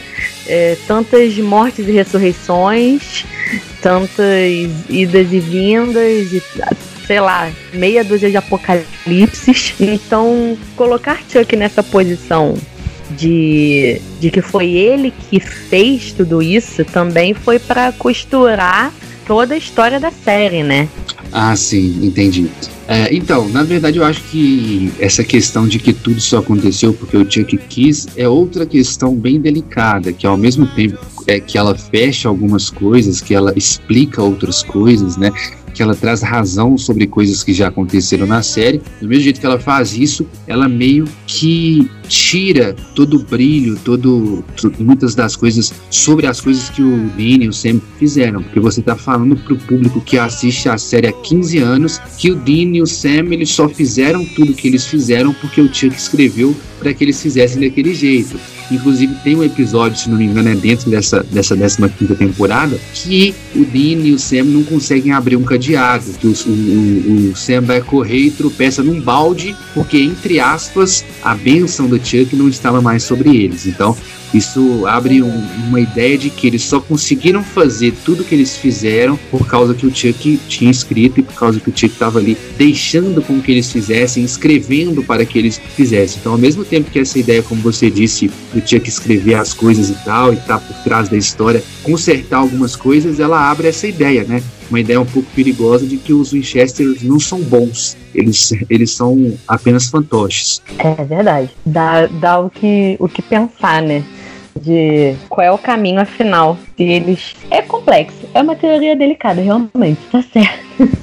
É muito complexo. Né? É, é, é, é, como se fosse uma, uma, uma coberta, né? Uma, uma coxa curta. Você puxa de um lado, é, você puxa para cima, fica o pé de fora. Você puxa, você cobre o pé, a cabeça fica de fora. Então, é, é, mais ou menos isso. É, você conserta um lado e atrapalha o outro. Bom, continuando com as teorias, é, eu vi que você também fez uma teoria sobre o Cass morrer antes do final. Você poderia falar um pouco mais sobre isso? Então, é, eu já falei, eu costumo fazer alguns vídeos específicos sobre o Cass, né? Inclusive hoje eu soltei um lá sobre o Cass, completando a série do, do Adeus aos personagens. E o Cass, ele é um personagem que eu acho que ele tem um potencial para causar impacto emocional. E para um final ser bom, para uma obra ser boa, eu acredito que ela tenha que ter impacto emocional. Ela tem que pegar o psicológico de quem está vendo e dar uma balançada nele, porque senão o público vai olhar e vai falar: acabou? É isso? É, era isso o final do Supernatural e tal. Então eu acho muito que o Castiel ele possa ser o personagem que vá ser usado para causar esse impacto emocional nos fãs, na galera que vê a série. E impacto emocional é causado por alguma coisa triste, né, gente? Então eu acho que um dos. Se eles não tiverem coragem de, de matar, né, para ser bem claro, o Dean ou o Sam no final de Supernatural, com certeza eu acho que o, o Castiel vai ser o personagem usado para ferir, digamos assim, o coraçãozinho dos fãs, para causar aquela melancolia de final de obra. Assim, não vai ferir, né? Vai destruir o meu coração. Sim, Já tá me preparando. O Castiel ele tem um, um, fã, um fã, um, um fandom próprio, né? Eu sempre falo Sim. isso, o Castiel tem um fandom gigante. Ele é um anti A, a teoria me doeu. Sim, deu muito. Porque assim, gente, é, a gente queria, por um lado, que tudo terminasse feliz para, para sempre, né? Só que, para ser sincero, eu acho que não vai terminar. As coisas não vão terminar felizes para sempre ali. Não tem como terminar. É, o Dean, o Sam, o Castiel, é, numa mesa, sabe, tomando uísque, rindo e se divertindo com o mundo salvo por eles. Eu acho que será mesmo, sim, que esse era o fim que, que a gente quer ver, um fim é, felizes para sempre. Eu particularmente não tenho uma opinião formada sobre isso, mas eu acho que sim precisa ter um, um impacto psicológico aí. Você dá pegar e dar uma voadora no emocional da galera. Eu acho que vai ser necessário, né? Porque se, se fizerem um final felizes para sempre, é como se nunca tivesse terminado. Porque a gente sabe que o Dean e a nunca parariam de caçar. Então, por mais que doa pensar nisso, a gente sabe que vai precisar ter um impacto também. Exatamente. É, eu acho que assim, o que eu acho, sabe, né? Nem baseado em teorias da galera e nem no que a série tá apontando, não. Eu acho que o Dean, eu acho que o Dean vai ser o personagem que, que vai se despedir, digamos assim, da vida em Supernatural, porque a série, ele já falou em várias, ele já falou vários momentos que ele tá cansado de lutar, ele tá cansado disso, ele tá cansado daquilo, e, e meio que só toca o barco, sabe? Dean Winchester está cansado de tudo. Eu acho que, assim, se não for o Cass, é, eu acho que se não tiverem coragem de matar o Dean no final da série, eles, eles vão usar o Cass para isso. Mas eu, particularmente, é o meu personagem preferido, o Dean Winchester, mas eu gostaria de, de ver o Dean sendo sacrificado sim no final da série. É nosso personagem favorito e eu não sei o que dizer sobre a sua teoria. É, eu não posso nem comentar, porque só de pensar já dói. Não, fato, você falou uma coisa totalmente coerente, não só na, na, nessa última temporada, como já há algum tempo é, a, a, a, trama apresenta o Jim como cansado, né? De que uhum. ele já não vê muito sentido na vida de caçada a gente salva de um lado e cria uma destruição do outro. A gente tá um apocalipse, daqui a dois meses acontece outro. E ele foi realmente se cansando disso. É uma coisa que, que ficou nítida mesmo. E sim, faz sentido se ele que, que de alguma forma morrer ou se sacrificar e não voltar. É, até porque, pensando nisso, tem toda a questão. Existia, existiam os livros da, da morte, né? Em que ela tinha lá não sei quantas maneiras que o, que o Jim poderia morrer ao longo da, dos anos.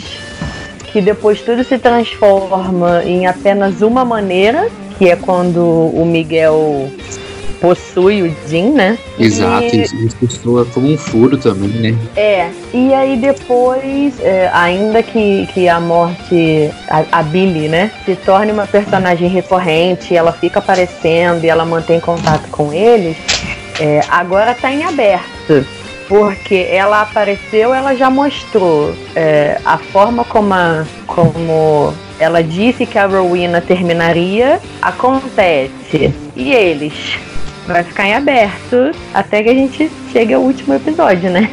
Sim, exato. Você tocou num ponto bastante interessante, que assim, ao mesmo tempo que dá pra gente desconfiar do que ela fala se é verdade ou não, é, dá para acreditar também, porque ela falou o jeito, a forma que a Aurorina morreria e foi exatamente da forma que ela falou aconteceu. O Sam, né, sacrificando ali e tal, fazendo as coisas lá com a Aurorina pra, pra fechar aquela fenda. Porém, o que ela disse pro Dean não aconteceu. Aconteceu tudo, mas ele, mas ele não morreu.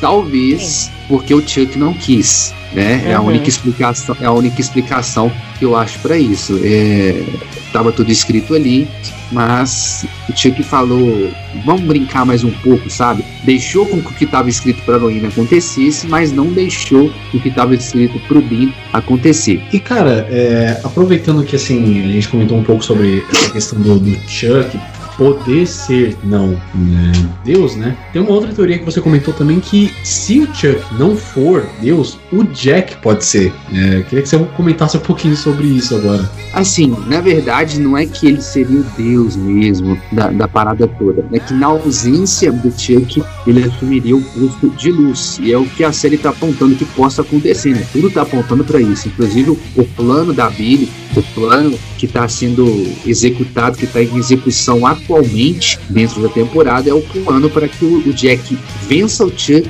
e substitua a luz. Foi ele fazendo o que a Billy manda, o, que os personagens mais poderosos ele manda, ele poderia chegar ao nível do Chuck, se não ao nível, ele poderia chegar bem próximo. Já que o Chuck não estaria mais presente, ele estaria no nível bem próximo dele, ele assumiria esse lugar da criatura mais poderosa da série. Isso se a Mara não estiver em jogo ali, ele assumiria o lugar da luz, ele assumiria o lugar, entre aspas, de Deus aí. Tenso.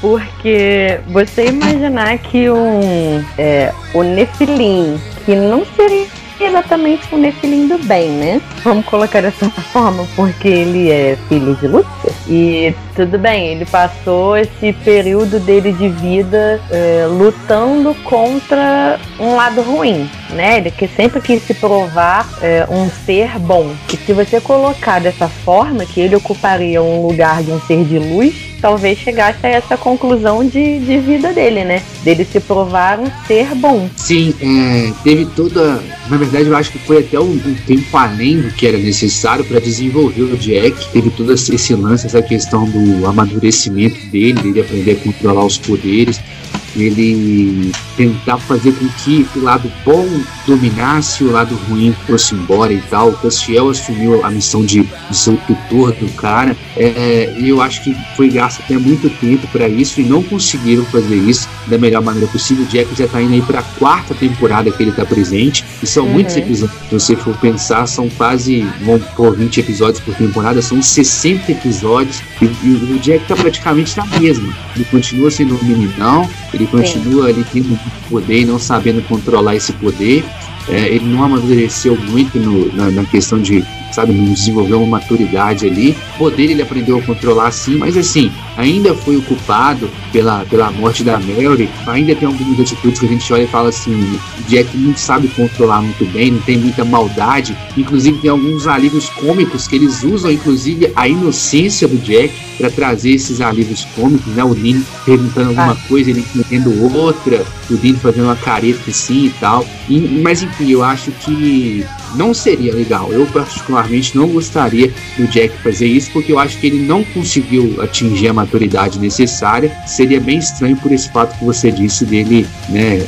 É, o filho do Lúcifer vai assumir o papel de Deus. E simplesmente isso, resumindo. Uhum. Assim, tem, são 15 temporadas, né? Você mesmo falou que depois da quinta temporada acontecem algumas coisas que acabam dando uma, uma machucada no roteiro. O roteiro ele acaba não sendo muito, muito bem escrito, assim. E, a, tem toda aquela questão dos personagens que morrem e voltam o tempo inteiro. Você acha que isso acabou criando muitos furos de roteiro durante a série? Porque, assim, uh, tem vários jeitos de contar o, a história, né? Tem o ponto de vista dos personagens, que permite, assim, ter uns furos de roteiro, porque aí você pode falar, ah, é só o jeito que o personagem vê essa história. Mas como a série, ela adota aquele tipo de que, ah, não, o espectador, ele vê tudo, ele sabe de tudo. Você acha que isso... É, essa, esse desgaste do roteiro ele acabou criando esses furos que podem prejudicar no, no, final da série ou não? Então, na verdade, eu acho que o que você disse é, é fato, criou-se muitos furos, mas na minha opinião é impossível, já, já é impossível é, de, de, vou, vou, dizer, fechar todos os furos que Supernatural criou ao longo desses anos, principalmente depois da quinta temporada. Como a gente já vem falando aqui, a, a, quinta temporada ela foi fechada de maneira muito legal, de maneira muito épica, de maneira muito redonda, e a partir dali é, a gente teve algumas coisas que não funcionaram muito bem e que deixaram bastante furos. Inclusive, a gente acabou de comentar sobre um aqui, né? O fato do, do Dean ter tido uma profecia da maneira com que, ele, com que ele ia morrer e não morre. A gente tem o fato de uma criatura poder vencer o Chuck, é, que representa o Deus. A gente tem várias outras coisas aí que realmente não tem explicação e não dá tempo para se explicar vários personagens que não tiveram seus laços fechados. A galera reclama até hoje de um personagem chamado Jesse Tanner que apareceu e nunca mais voltou. Então, assim, é, eu diria que sim, uma grande causa do, dos furos foi o desgaste da série, foi exatamente o que a gente disse aqui sobre consertar uma coisa e estragar outra, e meio que ignorar essa outra parte que foi estragada e nunca mais tocar nela, sabe? Meio que achar que o público não iria prestar atenção, aí o público presta, presta atenção, cobra lá e comenta daqui, sobe o hype de alguns determinados assuntos e os escritores, os showrunners simplesmente ignoram isso, porque se consertar isso que o público está pedindo vai atrapalhar outra coisa, e meio que é a ideia que a gente já está trocando aqui. É, acho que um exemplo forte, outro exemplo forte além do, do Jeff, é, é o próprio terceiro Winchester que virou o, o receptáculo é, na quinta temporada, né? Que eles querem é, é, capturar Lúcifer e Miguel. Eles ter, na verdade, teria que ser o Jim, receptáculo do Miguel, e o Sam, receptáculo do Lúcifer. E como os irmãos celestiais, vamos colocar assim, brigarem e um deles acabaria morto mas não são eles que se sacrificam. É um terceiro irmão que eles descobrem que tem, que se sacrifica e que acaba na tal da jaula. Que durante muito tempo os, os fãs cobraram bastante isso, né? O que que aconteceu com o outro irmão? Ele volta, ele não volta. Um dia vai Miguel e Lúcifer escapar da, da, da jaula com aquele receptáculo. Isso, isso ficou bem. Isso ficou meio largado durante um tempo, né? É, na verdade ficou largado durante bastante tempo. É, o Miguel voltou agora, né? Já que tá liberado os spoilers aqui, o Miguel voltou agora na, na, na última temporada. E mesmo assim foi muito, muito, muito, muito mal aproveitado. É um personagem, de opinião, gigante. Afinal de contas, ele está retratando o arcanjo Miguel. Ele é mais poderoso do que o tio Lu na série, é mais poderoso do que todos os arcanjos, todos os irmãos dele ali, do que o Gabriel. Sim. Enfim, ele ocupa um, um posto, digamos, de, de destaque e ele apareceu simplesmente lá na quinta temporada como esse terceiro Winchester. O, o John foi fazer alguma caça ali, teve algum caso com alguma mulher e teve esse, esse terceiro filho, né? Depois do, do, do Sam e do Dean. Enfim, ele serviu ele de casca no lugar do Dean pro Miguel e ficou preso durante a jaula da quinta temporada até a décima quinta temporada. Então, nove temporadas, né? Quase dez temporadas aí. É, sem aparecer. E ele aparece agora e simplesmente, pelo que parece, pelo que eu já li, pelo que eu estudei, ele não vai aparecer mais na décima quinta temporada. Foi apenas dar um oi mesmo. Oi e tchau. Nossa, tenso. Até porque a justificativa que ficou correndo é que ah, o Miguel enlouqueceu, preso na jaula, junto com o Lúcifer, surtou, ele foi completamente destruído, ele não é mais o mesmo, não se aproximem dele. E ficou por isso mesmo, né? Esse tempo todo. Sim, e isso foi mostrado, foi pregado pra galera que tava assistindo a série o tempo todo, né? Sempre tinha uma referência aqui, outra ali de que o Adam uhum. é, e o Miguel estavam loucos. Eles simplesmente ficaram loucos, perturba perturbados dentro da jaula e não, uhum. não dava mais para voltar. E se não me engano, o próprio Chuck ele fala isso em algum momento ou outro ali naquela época daquela guerra dele com a Mara. Em algum episódio ele fala, ele cita, ele faz uma referência em relação ao Miguel que o Miguel tá tipo é, doido, não rende mais nada, e ele aparece em uma perfeita harmonia, né, pra gente nessa 15 temporada. Ele aparece numa perfeita harmonia entre, entre Adam e, entre Miguel. Eles, eles decidem ali quem vai assumir a casca em qual momento, eles se tornaram praticamente amigos ali e não tem nada de louco, né? Isso é um furo de roteiro, eu acho. É, porque quem assistiu as temporadas recentes, ah, até pode, ah, mas teve um Miguel, mas não era o Miguel deles, que estava preso é, na, na jaula junto com o Lucifer, era o Miguel. Nossa do, da outra dimensão, né? Daquela dimensão paralela em que eles encontraram, inclusive, muitos amigos que eles tinham perdido no mundo deles. Eles encontraram vários amigos vivos na, nesse universo paralelo, vamos colocar dessa forma. Encontraram outro Bob, né? É, é, encontraram outra Charlie, que foi uma coadjuvante muito importante no início da série também. Eles criaram criaram uma relação muito forte na época. É, mas o Miguel, que ficou aí nas temporadas mais recentes, era o Miguel que veio com eles da outra, do outro universo, né? Da outra dimensão. Exato. É, o, o Miguel original, digamos assim, ele despediu na quinta temporada e voltou na décima quinta. Agora, entre uhum. essas temporadas aí, tivemos esse Miguel que você falou, que foi o Miguel do mundo alternativo, estava destruindo o mundo dele, e foi o Miguel é, vamos chamar ele de Miguel alternativo aqui, Miguel 2, é, foi um Miguel uhum. importante ao meu ver, porque ele, ele aponta muita coisa sobre o Chuck, né? Ele tem um diálogo Sim. ali Ele tem um diálogo, se não me engano, com o Castiel, quando ele estava possuindo o Dean. O Dean tá sentado na cadeira, servindo de casca para esse Miguel 2, conversando com o Castiel, e eles começam a trocar uma ideia sobre o pai deles, se referindo ao Chuck. Ele fala que ele vai pular de universo em universo, que ele vai destruir todos os universos criados pelo velho, como ele chama, se referindo ao Chuck, até chegar no Chuck, meio que para se vingar do Chuck pelo que ele faz. Né? Ele cria universos e ele abandona universos. Nessa época, isso não tinha sido apresentado pra gente ainda.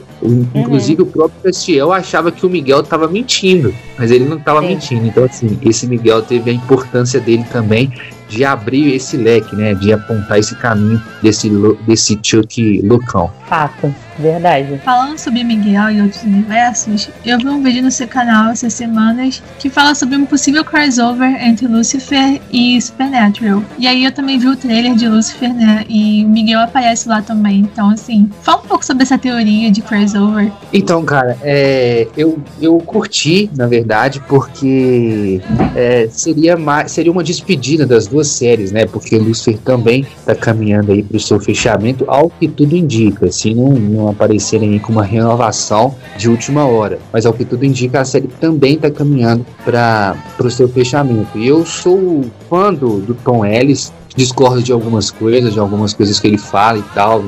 Ele é um pouco polêmico em algumas opiniões, mas eu sou fã dele como ator, eu acho que ele interpreta muito bem. E acho que ele se encaixou muito bem também fazendo aquele personagem Lucifer lá em Los Angeles. E essa questão do crossover é uma questão que a galera pediu muito para que eu comentasse aí nas últimas semanas, porque sempre teve referências, tanto dentro de Supernatural, eles fazendo referências e citações ao, ao Lucifer da Netflix, e também tivemos muitas referências dentro da série Lucifer da Netflix sobre a série Supernatural. Inclusive, quando vai, vai nascer o Nefilim na série Lucifer, eles, o, eles falam pro Nefilim chamar Jack, né? Dão essa, essa sugestão de nome aí, ah, o Nefilim pode chamar Jack. Porém, né, a gente sabe muito bem que Nefilim que chama Jack é no universo dos Winchester. E o tio Lu também, ele, em uma temporada ali que eu não me lembro qual, ele tá conversando com o Sam. E ele fala que se ele não fosse quem ele é, ele se mudaria para Los Angeles e se juntaria com a polícia para resolver casos. Ele teria uma vida idêntica ao Lucifer Morningstar, né, que, que é o da Netflix. Então, assim, sempre tivemos referências entre as duas séries. A teoria, ela basicamente ela se baseia na ideia de que aquele Lucifer seria apenas mais um criado pelo Chuck. Aquele universo lá seria um universo alternativo criado pelo Chuck e o Lucifer desse universo alternativo desse, de mais um desses universos que o Chuck sempre criou seria aquele lá é, de, de, Los Angeles, o, o Morning Star. Porém, né, a gente sabe que a série Lucifer da Netflix é baseada em quadrinhos, então meio que foge disso tudo assim e, e é meio contraditório a ideia. Mas é sempre legal ficar conversando sobre isso e a galera teorizando, porque realmente algumas coisas fazem muito sentido e seria totalmente possível fazer se os diretores aí de ambas as séries tivessem coragem, né? Eu, eu tenho certeza que os fãs de ambas iriam curtir se for feito de maneira bem feita. Seria bem interessante, de... né? Em casa bastante, faria sentido. Sim, inclusive a questão que a gente comentou no início aqui de dos atores serem amigos e tal. O Gerald é amigo do Tom Ellis, tem vídeo dos caras juntos, o Tom Ellis é palhação no estilo que o Jensen é. Então, assim, os caras são amigos, eles são muito amigos do, do ator que interpreta o Gabriel em Superman, até porque o Gabriel é, ele, é, ele dirige, já dirigiu alguns episódios também da série Lucifer. Então, meio que como a gente falou, tá tudo em casa ali também, né? Os diretores já são amigos, os atores são amigos, é só eles quererem fazer. Olha, em questão de crossover, né? Falando um pouco assim, imaginando um crossover totalmente maluco, eu acho que a série daria muito bem fazendo um crossover com Preacher. Tudo bem que Preacher já acabou, tudo assim. E quem assistiu Preacher, quem conhece assim, sabe a loucura que é essa série. que eu simplesmente amo. E assim, é. Eu acho que o lado cômico que, que Supernatural tem encaixaria, tipo, muito bem com Preacher, sabe? O fato de Deus em, em Preacher ser um cara que tá vagando pela terra de motocicleta vestindo uma roupa de cachorro, sabe? É maravilhoso isso. É, é, as ideias são infinitas, né? Se a gente for olhar, dá para fazer muita coisa legal. Eu acho que, assim, eles fazem pouco isso. Eu, eu, brincaria mais, porque a galera gosta disso, sabe? É um fanservice legal. E você puxa um público de uma série para dentro de outra, é uma estratégia de marketing bem legal também e que funciona. É, eu não, eu não, eu não tenho muito, digamos que, conhecimento sobre essa série que você está falando. Já, já vi pouquíssimas coisas sobre um episódio isolado aqui, outro episódio isolado aqui, ali.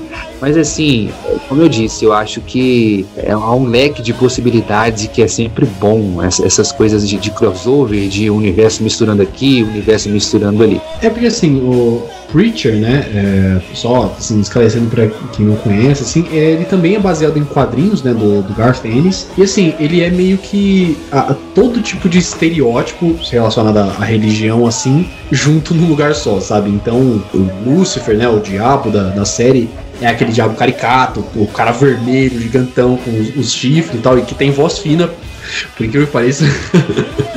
e é muito bacana, porque a série, ela, a partir da segunda temporada, assim, que eles começaram a pegar mais pesado nessa questão do, das loucuras, assim, ela, sabe, ela adquiriu um, uma base de fãs assim totalmente diferente também e que assim, ela é muito, muito fiel aos quadrinhos, sabe? Eu fui dar uma lida nos quadrinhos assim depois que eu terminei a série e é muito bacana, sabe? Então, eu acho que o lado cômico que Supernatural tem, assim, eu acho que se encaixaria muito bem com a loucura de Preacher mesmo. Sim, sim. É, pelo que você está falando aí, pelo pouco que eu conheço, eu, eu acredito que se encaixaria de maneira bem legal também. É, eu, eu, acredito que a, a, ambas as séries elas brincam muito, elas são ousadas, né? Nesse quesito de, de brincar com cultura, de brincar com, com coisas é, que a galera já conhece, fazer algo de maneira caricata e ao mesmo tempo, é, como você disse, o cara é, é o diabão, é vermelho é sei lá o que, mas tem a voz fina. Isso rola, isso rola muito em Supernatural também. Algumas coisas que a gente acha que vai assustar não assusta. O Sam mata, é, assim, cara, é, atirou em Deus e tem medo de palhaço. Então são coisas bem loucas assim também, são, são coisas que, que, que as séries têm em comum. Aliás, você falando essa questão do, do Sam ter medo de palhaços, acho que tem, tem muitas coisas na, na série inteira que se tornam ícones e que a gente, a gente cria como referência, porque é impossível. Então, o Sam ter medo de palhaço e inclusive é, nessa última temporada foi a primeira coisa que eu pensei quando ele teve que enfrentar de novo o fantasma de palhaço. Eu olhei para aquilo e falei, ele vai congelar. E é o que acontece. Eles mandam muito bem as características dos personagens. Isso não se perde por mais que eles tenham passado por muita coisa. E o Jim continua maníaco por bacon, pizza e torta, que você segue essa vida dele junto. E a outra característica muito forte e que eu acho muito legal é que a série é toda construída é, em cima do rock clássico, que é uma paixão do Jim e é uma coisa que, que construíram na série. A gente tem a, a marcante música de Carry On My Wayward Son, que toca no final de cada temporada, música. né? Cara, é sensacional. Eu lembro e... imediatamente de Guitar Hero, cara, quando eu ouço essa música. Referências. é, e a série carrega é, esse, esses pontos fortes e marcantes durante os 15 anos. Essa música, as características dos personagens sempre se mantiveram muito fiéis. Claro, tá a Baby, né? O Impala 67 né, Luan? Exatamente. Cara, falando da Carry On My Wayward Son, do mesmo jeito que a cena do I Want It That Way do Brooklyn Nine-Nine me fez assistir a série, a Carry On My Wayward Son me fez assistir Supernatural, sério. Tem uma cena, é, eu acho que ela não entrou no episódio, ela foi, ela foi colocada depois, ela foi um extra, foi um vídeo doido que lançaram depois do do Jim, do Jensen Ackles, fazendo aquela dublagem de Eye of the Tiger dentro da do Impala. Cara, é, é uma cena. Cara É um vídeo extremamente engraçado, porque ele dança, ele faz air guitar, ele sai pela janela do carro, tenta no, no, no teto, é um negócio muito louco. Que você vê que tudo se envolve e todas as características seguem na série o tempo inteiro e que algumas coisas são deles, né? Eu acho que o, o Jensen Ackles, ele canta e toca violão. Tem muitos vídeos dele fazendo isso. Com certeza é uma característica pessoal dele, gostar de rock e gostar muito de música. Sim, com certeza. É, tem muito do, dos atores nos personagens, né? É, tem muitos atores na série. Eu acho que com o passar do tempo foi se criando uma liberdade ali naquele universo que eles puderam, tiveram toda a liberdade de colocar é, muito deles, da personalidade deles em cima da personalidade dos personagens. E essa questão de, dessa, dessas características, realmente elas são características bem marcantes, são características que chamam atenção, são características que se começar a citar somente as características do fulano, só pela, pelas características, sem falar o nome do fulano, a gente já vai saber sobre qual personagem, é, sobre o que que a pessoa está falando, somente falar assim, ah, o fulano tem medo de avião, a gente já sabe quem é. Ah, o fulano não entendeu porque que o cara da pizza bate na babá, a gente já sabe quem é. é, é assim, e isso é muito legal, isso mostra a força né, que a série tem sobre o, sobre o fã, sobre a mente do fã, com quão marcante foram é, os momentos da série. Totalmente. E 15 anos não são 15 episódios. Pois é, são 15 temporadas de mais de 20 episódios cada uma para para marcar os fãs, para a gente carregar todas essas histórias com a gente, né? Acho que seria interessante a gente teorizar um pouquinho, um pouquinho mais sobre o final que a gente só deve voltar em 2021 realmente, né? Então, na verdade, é, a gente tenha gravado até o episódio 18 é, a série foi gravada até o episódio 18. Se não me engano, ela parou, brecou aí, teve esse ato no episódio 13. Então a gente tem o 14, o 15, o 16, o 17 e o 18. Temos cinco episódios gravados, porém não editados, por causa de tudo que está acontecendo aí no mundo, né? E os dois últimos não foram gravados ainda. Então a gente tem sete episódios, dois que não foram gravados e cinco que já foram gravados e não editados. O roteiro, né, obviamente já foi escrito, já foi finalizado, a, acaba com a palavra blackout, como eu já disse, o, o Deb postou isso nas redes sociais dele, acaba escuridão, fim, breu, acabou é a última palavra do roteiro. Eu acho que esse ano a gente consegue, consiga ver sim pelo menos uns dois ou três episódios. Pelo que tudo indica, se tudo der certo, em outubro esses episódios são liberados nos Estados Unidos. Então, sendo liberado lá em outubro, no meio de outubro, eu acredito que no início de novembro já tenhamos esses episódios é, para a galera dublado, provavelmente só um mês depois, por aí, né, na Warner do Brasil. Agora, quem gosta de ver legendado já consegue ver é, logo depois que for lançado lá em outubro. Também já tinha visto em alguns lugares que tem alguns episódios e que talvez no fim do ano a gente já, já comece a, a ver esses que precisam só da edição até que eles voltem efetivamente a gravar e só deve terminar aí na viradinha do ano. É, mas além de uma possível morte definitiva de alguém do trio, nem vamos colocar só do, dos irmãos do Sam e do Dean, mas alguém do trio, incluindo o Cass. E uma possível uh, ascensão ao poder do Jack, talvez, né? O que mais tá rolando de teoria pro finalzão da temporada? Tem alguma coisa a mais que já esteja correndo de, de boato, de teoria? Então, basicamente, é, são essas teorias que a gente já comentou um pouco aqui, é, essas teorias dessa ascensão do Jack a se tornar um novo deus, a, a teoria do Chuck ser vencido, né? É, mas nesse caso ele não seria o Deus Todo-Poderoso, ele seria alguém que está abaixo, ele seria um demiurgo, como a gente já tratou aqui. Existem essas teorias, essas são as teorias mais fortes, né? E é, no meio disso tudo aí, alguns dos nossos queridos personagens sendo sacrificados aí. Não sabemos ao qual, mas todas as teorias que eu já li, alguém ali se dá mal, entendeu? alguém ali se dá ruim, é usado para causar o impacto emocional que eu disse.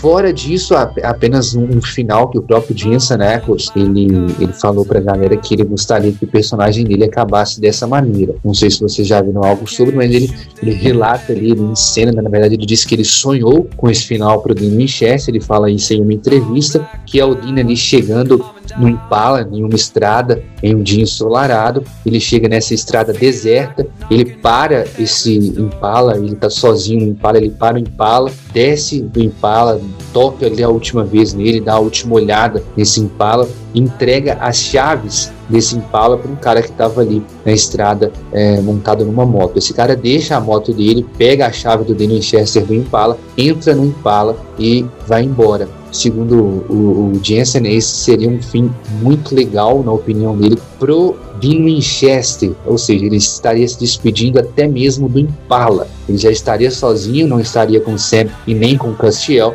estaria se despedindo do Impala nessa cena épica que, segundo ele, ele mesmo sonhou que ele gostaria muito que o personagem dele tivesse um desfecho nesse tom, digamos. Tô chocada.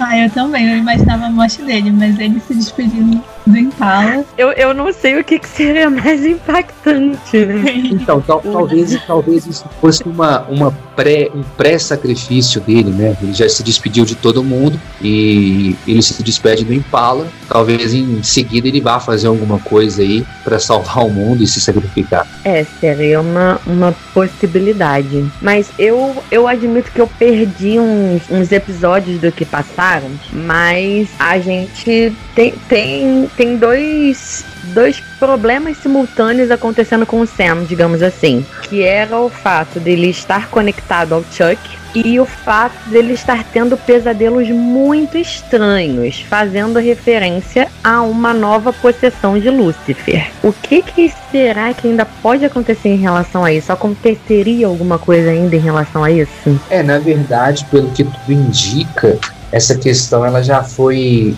ela já foi resolvida essa ligação do Sam com o Chuck pelo que tudo indica já foi resolvido pelo que foi mostrado pra gente aí né no momento que aquela, que aquela ferida foi curada é, no ombro do Sam com aquela arma que o próprio Chuck criou para matar o Jack no final da, da última temporada. É, uhum. No momento que aquela ferida foi curada ali, o Chuck também deixou de ser vulnerável e recuperou todo o poder dele. Inclusive, ele logo em seguida ele vai destruir todos os, os outros universos, porque ele não estava mais Sim. preso nesse universo original.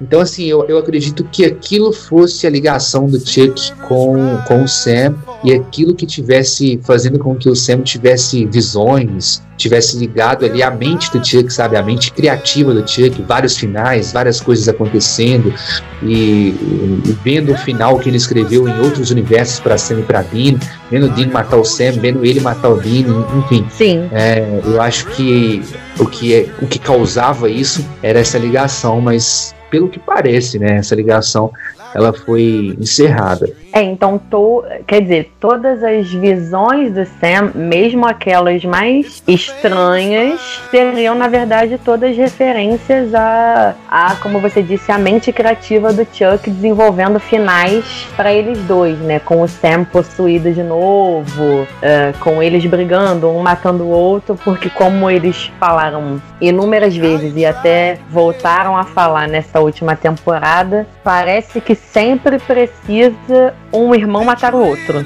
né? Exato, parece que dentro da mente criativa do Chuck, ele só tem esse cerne, ele só consegue enxergar um final possível, né? Independente de como foi o decorrer da história, dentro da, da mente do Chuck, ele só consegue ver a história acabando com o Sam matando o Dean, ou com o Dean matando o Sam, ou com um servindo de casca para o Miguel, o outro servindo de casca para o Lucifer, que no final das contas vai dar o mesmo, né? uma guerra entre irmãos e um morrendo no final. Pois bem, eu, eu não gostaria que ninguém morresse no final, não, mas só a gente esperando mais uns oito episódios, provavelmente, para saber o que, que vai acontecer, né? Exato, é verdade. É, a gente nunca quer, né, perder os personagens queridos e tal. É sempre dolorido, principalmente se for feito de uma maneira mais ou menos. Eu, particularmente, estou bem traumatizado já com, com o fim de série, principalmente por causa do, do final de Game of Thrones. Eu olhava pra, eu olhava, Nossa. eu olhava pra tela e não acreditava no que eu tava vendo.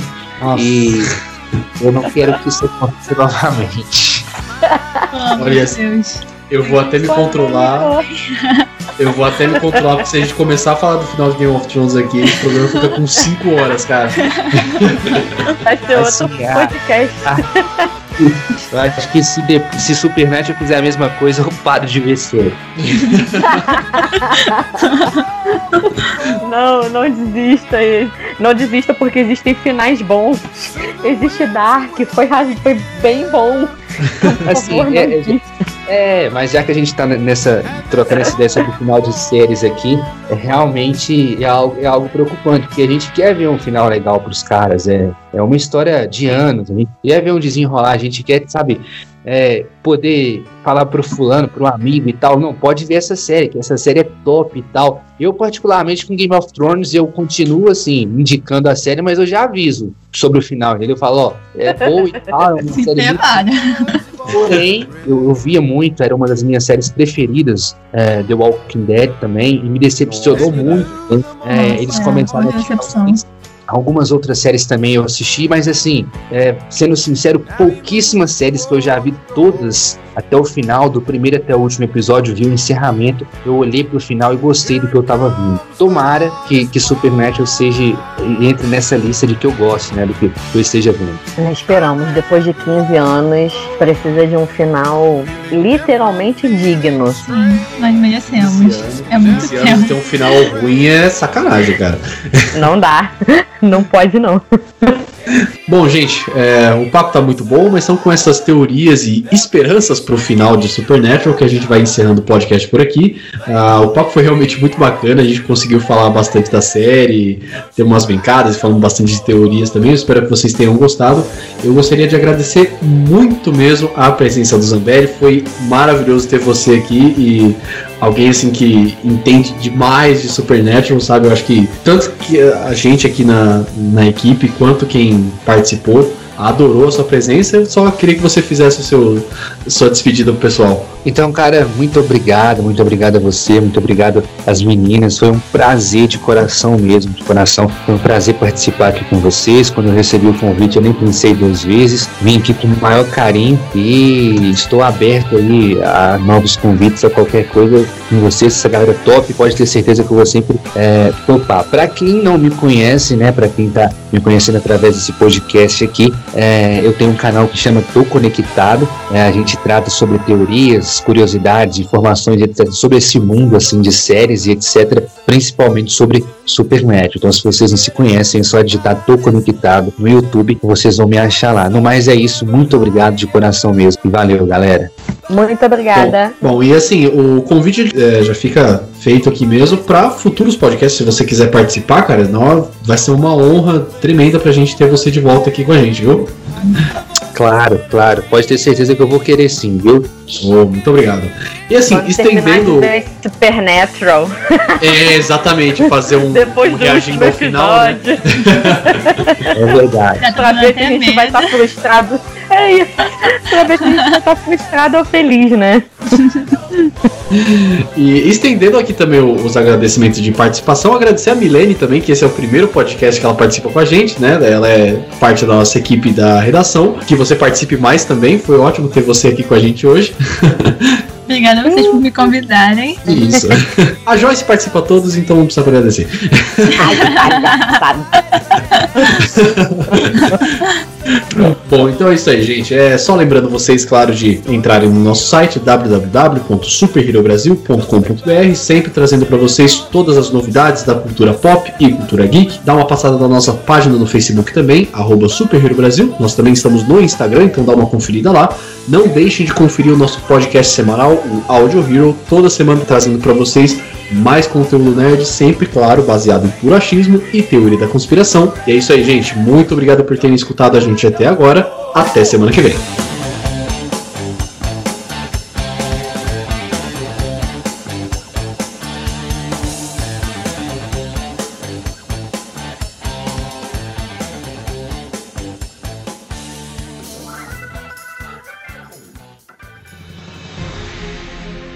Se você quiser ver mais conteúdo como esse aqui, é só você acessar as nossas redes sociais Super Hero Brasil, tanto no Facebook quanto no Instagram, e também dar uma olhada no nosso site superherobrasil.com.br.